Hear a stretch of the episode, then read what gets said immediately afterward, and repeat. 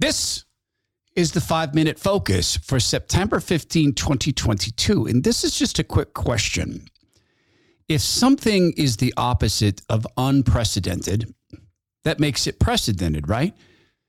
Is there a precedent for tossing one's political opponents in prison? The Todd Herman Show is 100% disapproved by big pharma, technocrats, and tyrants everywhere. Now, from the high mountains of free America, here's the Emerald City exile, Todd Herman.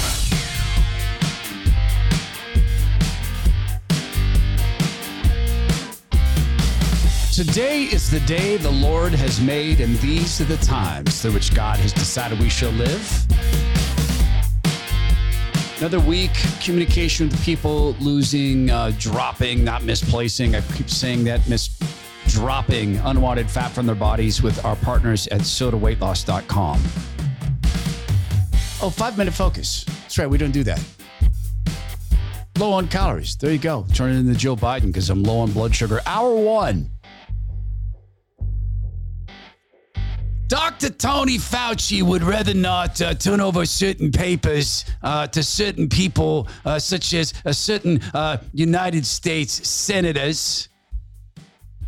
He is stalling in turning over his papers in regard to the censorship of Americans. This is the easiest thing to see, and yet it is so frustrating because so many cannot. The rolling of the American people continues. This is the figurehead with a brand new way to use the safe and effective mRNA. For each of the ways we know cancer today, we know we can change the trajectory. For example, to prevent cancers, scientists are exploring whether mRNA vaccine technology that brought us safe and effective COVID-19 vaccines could be used to stop cancer cells when they first arise. Well, since they appear to be causing cancer, why couldn't they stop it? But safe and effective, no, these lies are going to continue, and we're going to have to continue to push, and there are whistleblowers. There is an Israeli whistleblower who has absolutely blown the roof off of Israel's lies about these injections. They aren't stupid. People need to stop saying they're all stupid. The Israeli data proves they're lying. So does this. Dr. Merrill Nace. For the buildings that you're in when you get it, et cetera. So basically, it's a sort of a Russian roulette. You don't know what you're getting. You don't know whether one lot will be the same as another.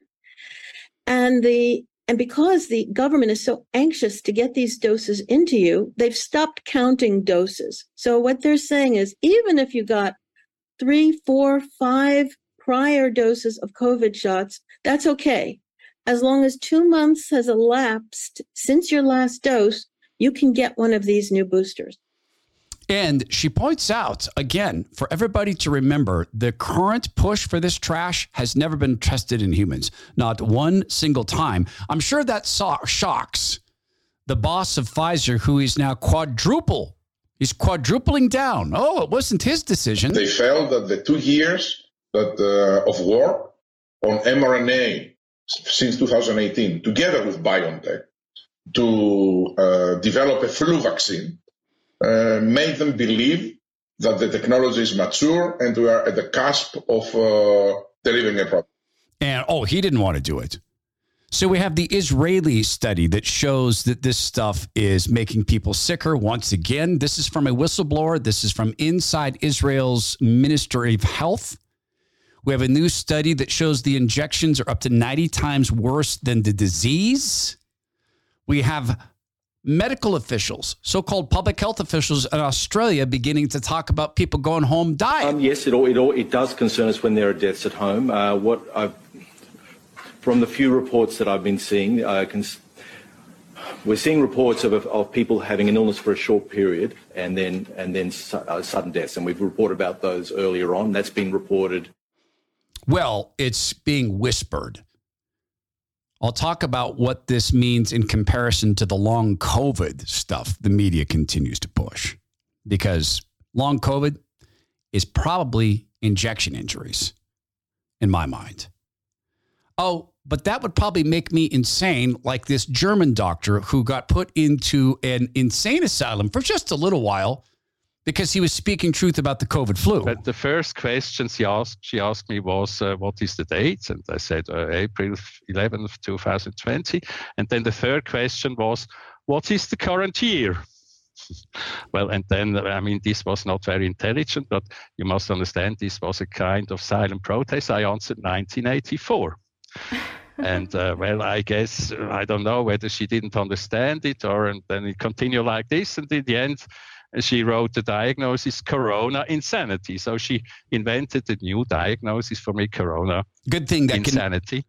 Pardon me, doctor. Good thing that can never happen here. I want to say thank you to so many people, but I really do want to call out especially some of the people from some of the nations across our beautiful planet. Yeah, that's Dr. Simone Gold. She got put in jail for reading a speech about the COVID flu inside the Capitol. She's out now, but good thing people aren't building up a head of rage about this. But I wasn't allowed to eat in a restaurant. Okay. I could wear the uniform, go to a burning building, okay, but not eat here. Thank you. What's wrong with you people? Trust the science. You guys are f***ed up. That's hour one. Hour two, the Department of so-called justice is hiding its plans to rig elections. This is not me saying this. It's not me at all. I'm quoting a writer for The Federalist who has written books about this.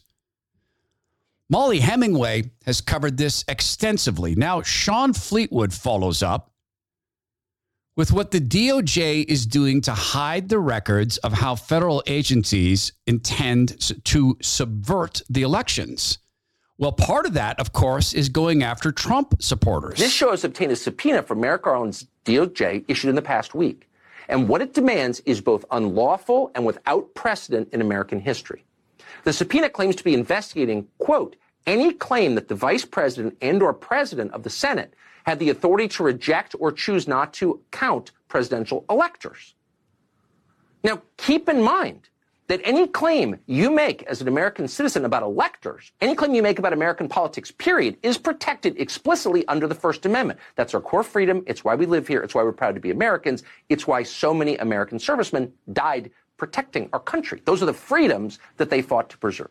Oh, there's so much to this. There are federal agencies who are putting together plans behind the scenes for how they're going to help with turnout. Oh, and vote counting.